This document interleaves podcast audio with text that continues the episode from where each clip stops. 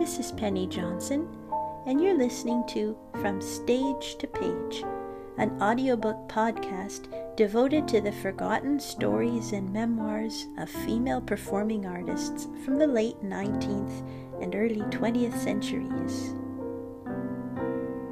In this episode, we continue with Leschetizky as I Knew Him, written by Ethel Newcomb and published in 1921 by D.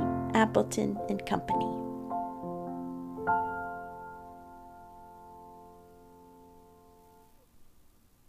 Chapter 8 The first lesson with the great master, after weeks or months of preliminary study, was an event for the preparatory teacher as well as for the pupil. It was customary to accompany pupils to the first few lessons as a convenience to Leschetizky, an arrangement from which the teacher often derived valuable hints for the preparation of later pupils, as well as perhaps a new direction for the future studies of the one already prepared. Sometimes Leschetizky inquired why the preparation had taken so long.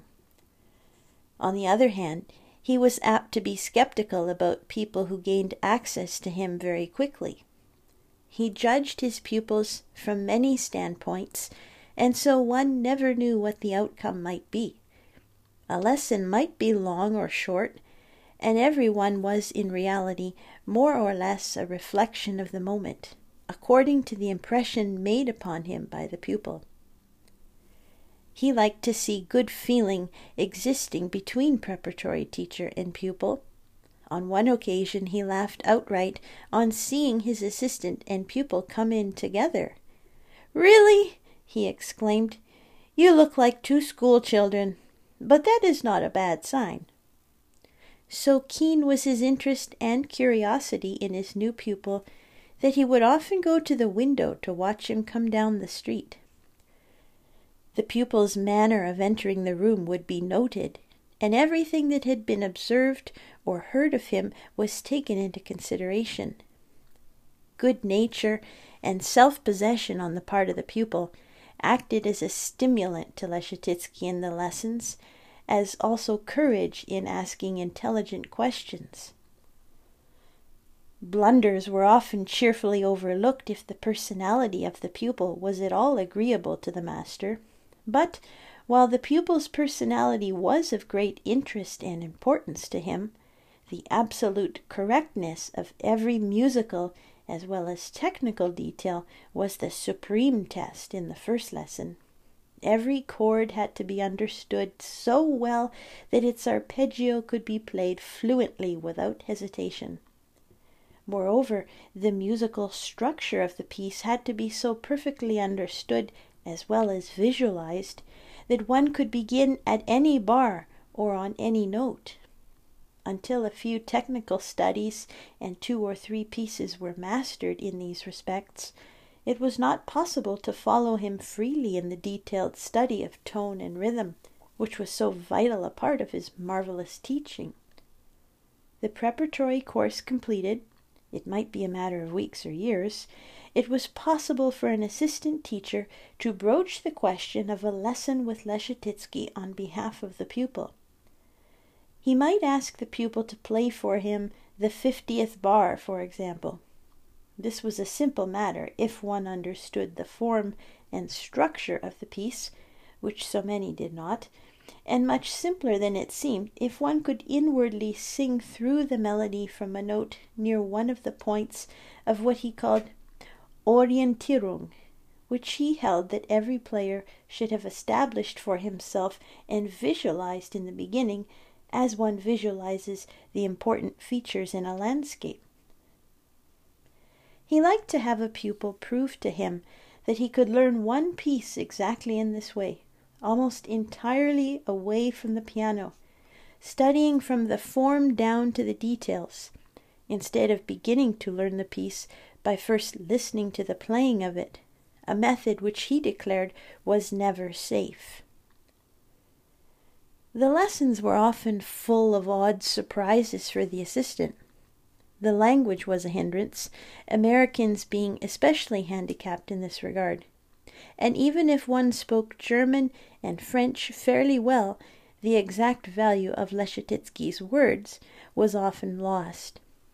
Naturally, very few spoke Leschetizky's own language, Russian or Polish, and consequently German and French were most commonly used in the lessons. He himself spoke admirable French, which, however, he declared he had learned mostly in foreign countries, as he had never spent much time in France. He knew Italian fairly well, but very little English. He was an excellent Latin scholar, and with him it was decidedly a point in one's favor if the pupil, whether man or woman, knew Latin. He was once heard to recommend to a young English girl to take the advice of her Ruskin, who believed that every young lady should know the letters of the Greek alphabet. Leschetizky has been described as moody, but he was not considered so by pupils who had known him best and longest. It is true that he was very susceptible to the atmosphere created around him, and was in the lessons, as elsewhere, under the sway of varying emotions, much as an audience at a theatre is under the domination of the stage, and he allowed his intuitions to guide him. In the lessons, he rarely refrained from expressing himself with the utmost frankness and honesty, according to his impressions. Once he had consented to give a lesson, he gave his whole mind to it. Consequently, the assistant profited as much as the pupil by these first lessons. Often there were embarrassing moments, as when the pupil was criticized for something which was perhaps the result of an oversight on the part of the assistant. Every assistant, I think, dreaded the interruption of Leschetizky's flow of ideas by some trivial matter not at all worthy of the high standard he had set for himself in these lessons. A strange addition disturbed him. What he called artificial fingerings made him nervous. The position of the hand and the fingering should be different for each pupil. He often remonstrated or scolded. Of course, the fingering that's written there you wouldn't use. That is written by a man who is no pianist.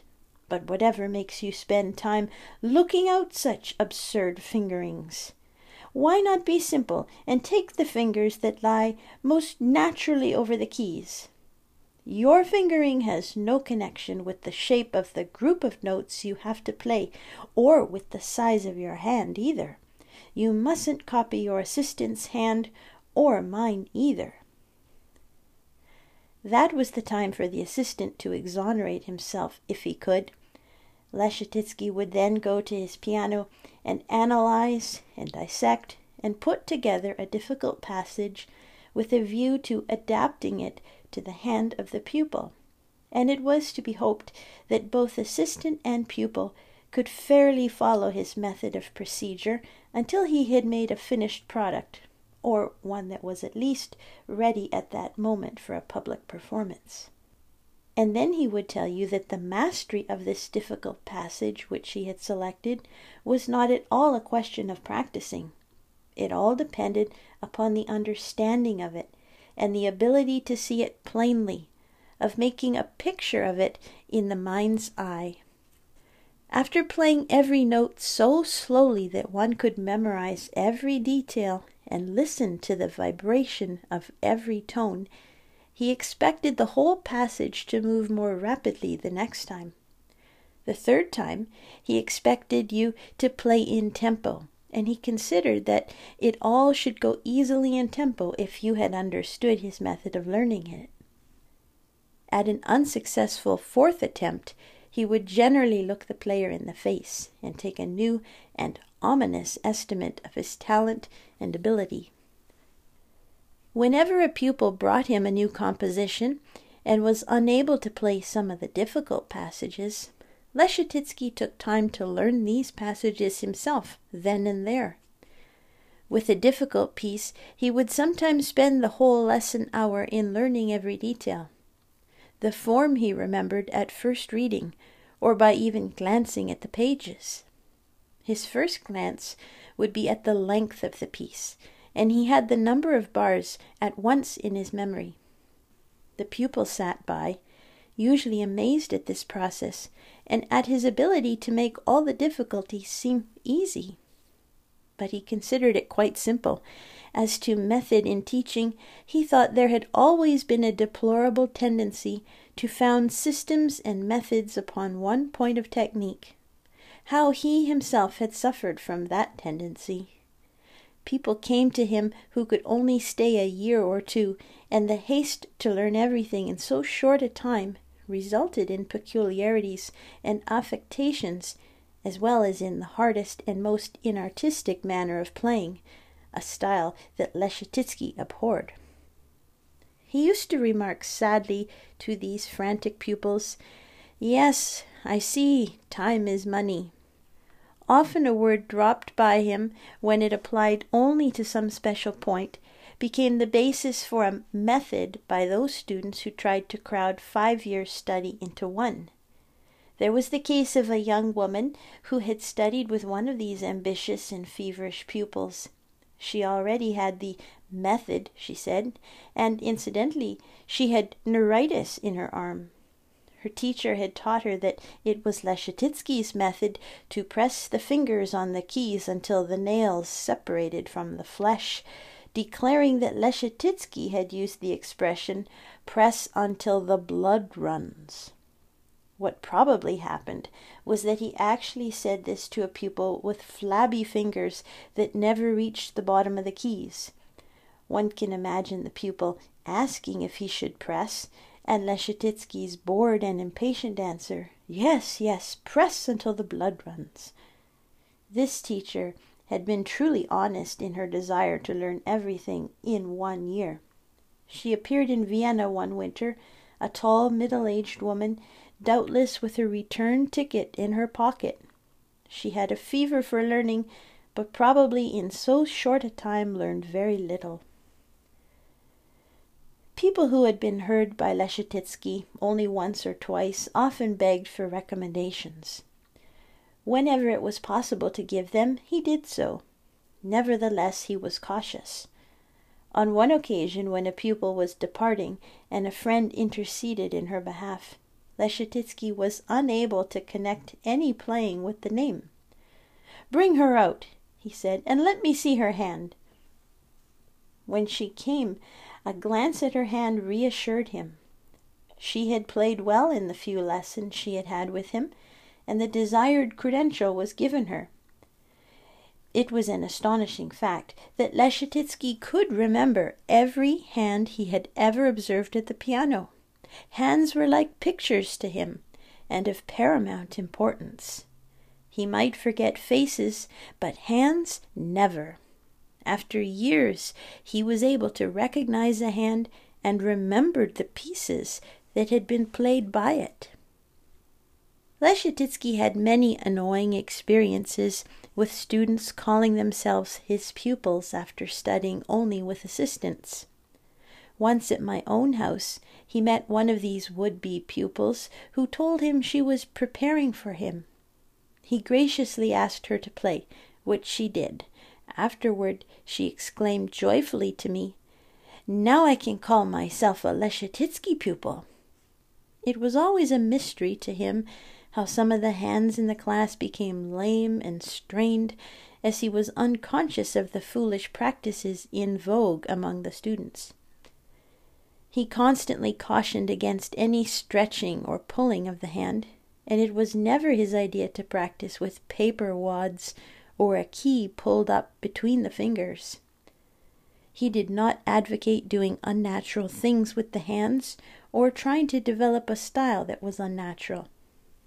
Sometimes a pretty girl had to make two heroic attempts to play her pieces, and Leschetizky would stop her with this advice That piece is not becoming to you. A woman should never fight the keys, particularly if she is good looking. It was a grief to him that Paula Szalit, one of his greatest pupils, did not follow his advice more closely in her selection of pieces, but insisted upon playing heavy pieces for which he thought her small hands unfitted. As an example of taste in repertoire, he would often refer to that charming artist, Clotilde Kleberg, a great favorite of the continent, who never attempted anything that her particular style did not allow her to play well. It appalled him to think that anyone should strain a hand in studying technique as Paula Szalit did from time to time. Hands, he said, could be injured away from the piano, and through carelessness too.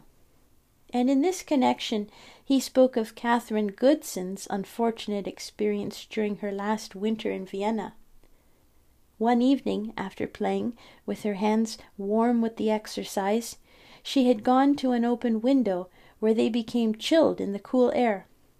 A rheumatic condition of the muscles set in, and she had to spend the rest of the season trying to rid herself of it. He continually cautioned against technical exercises the last thing at night. Far better, he thought it was, to play pieces with a variety of technique and touch. Nevertheless, the study of that part of technique not natural to one was something upon which he insisted, and how such practice could be used to the advantage of one's health was a pet whim of his. I had the theory applied to my own case.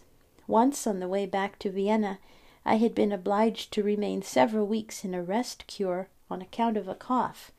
When I came again to Leschetizky, he wanted me to see his own doctor in Vienna.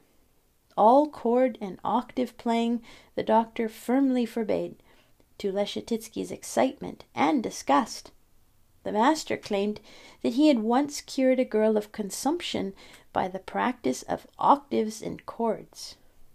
Countermanding the physician's orders, he advised the same cure for my cough. His instructions were that my piano should be moved to the window and I, warmly dressed, should sit very low, or preferably kneel before it, breathe deeply, and reaching up, practice heavy chords and octaves until I was tired. My octaves profited, and the cough did actually disappear. One evening, as Leschetizky was dining, an American lady was announced, who said she had studied with him twenty years before. At first he was not disposed to see her, but when she sent in the usual persuasive message that she had crossed the ocean to see him, he laughingly consented to receive her. Twenty years was a rather long time, he remarked as he left the table, and he said he did not know what he could do for a person after so long an interval, if she was not even talented enough for him to remember. When he returned, he inquired of me, don't Americans always tell the truth? I don't believe she ever studied with me, for I cannot remember her hand. All the time I could see that he was puzzled and moody over his inability to recall her hand. He was convinced that he had never seen it before.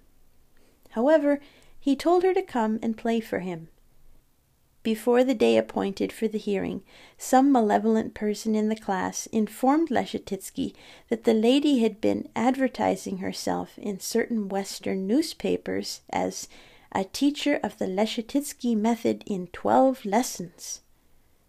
A number of trying experiences with recommendations and demands had thoroughly tried Leschetizky's patience. Leschetizky method in twelve lessons infuriated him and induced him to make an example of this teacher who represented herself as a former pupil.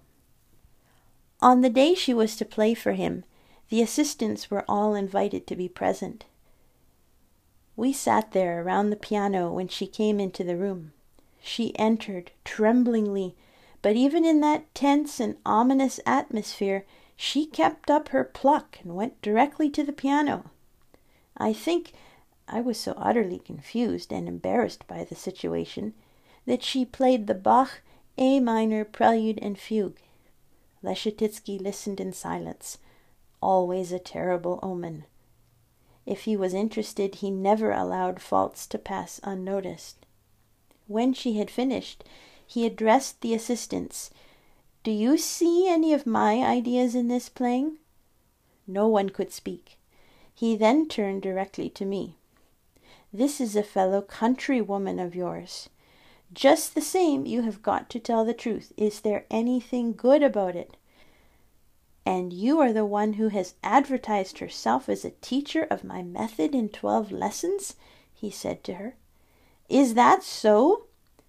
She could only admit it, and, fairly annihilated, she left the room. About a week later, this undoubtedly well meaning woman sent for me. I had been the only American there, and because my face expressed sympathy with her, she wished to tell me the truth. Since that miserable day of the hearing, the San Francisco earthquake had occurred, and only that morning she had received a cablegram from her father saying that everything she possessed had been destroyed. She said she wished to make a confession. Twenty years before, she had been in Vienna preparing for Leschetizky. At last she was ready to play for him, and a lesson was arranged just the day before she was to leave. There were several pupils ahead of her, and late in the afternoon he sent out word that he could not give any more lessons that day, so she had to go back to America without playing for him even once. He was right. He had never seen her hand. At home, something had been expected of her, and she had stretched a point to call herself a Leschetizky pupil. I took this story at once to Leschetizky. It distressed him, but he could not forgive her sufficiently to see her again.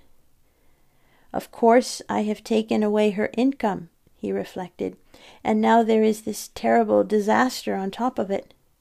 I can at least send her some money, he said. But as for hearing her again at the piano, no, I can never do that. Such instances were annoying enough, but not so trying to him as the rarer experience of finding disloyalty in a real pupil who, through egotism, had set himself in opposition to the master's methods.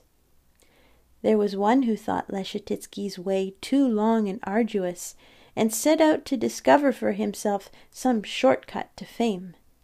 His method was based upon the theory that in the past pianists had studied too much.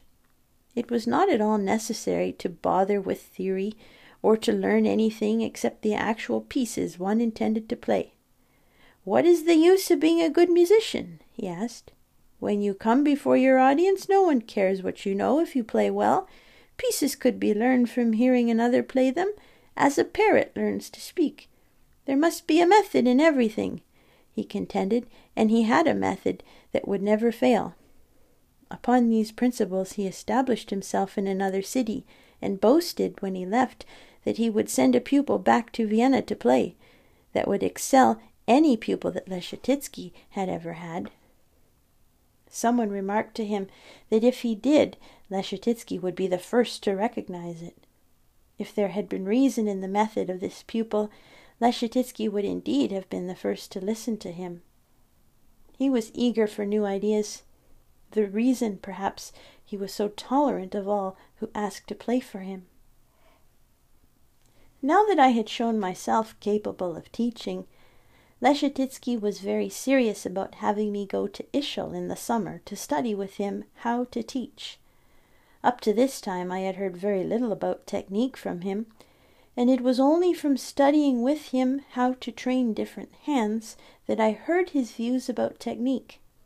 In Ischl not a day passed that we did not take up some point of technique, for whenever anyone came there to play for him with the hope of studying, he would send his servant up the hill for me. While the prospective pupil played, I stood by. Afterward he would ask me what I thought of the hand. He would take up the question of the thumb of one hand, for instance. This thumb was a little longer than usual. What would be the position, then, of the hand on the keyboard? Another hand was heavy. He instructed me how to give it flexibility and lightness and these points he liked to discuss. I often recalled that first experience of mine in the beginning of my own study when I had tried to copy hand position and fingering from a friend who was studying the same piece, and how Leschetizky went over every technical detail in a different way with us. He advised me now to dispense with all rules for wrist motion. There is no method for the wrist, he said, except to get the easiest way to the next note. And in the years since, I have tried to keep in mind the exact meaning of his words. Books could be written about the motions of the wrist, he said, and although it often required considerable knowledge to cope with an individual hand, in general, it was better to let the shape and size of it determine the action of the wrist. Anyway, you can get your softest as well as your strongest tones from the arm with a firm wrist, he went on. So, in any problem of finger or wrist or arm, it is better to reckon with physical characteristics and be guided by good judgment. I can tell you, he said, that I am today a much better teacher than I was ten years ago. One learns from every new pupil, the untalented as well as the talented. Sometimes the pupil who seems stupid in the beginning becomes an interesting student under good training. Often the talented ones find many simple things difficult, so every day I learn something new. Don't have a method, he said to me. It is far better to leave your mind a blank for the pupil to fill in. You will discover more easily in this way what he needs. Even in technique, it is impossible to have a method, for every hand is different. I have no method, and I will have no method. Go to concerts and be sharp witted, and if you are observing, you will learn tremendously from the ways that are successful and also from those that are not. Adopt with your pupils the ways that succeed with them, and get away as far as possible from the idea of a method. Write over your music room door the motto, No Method.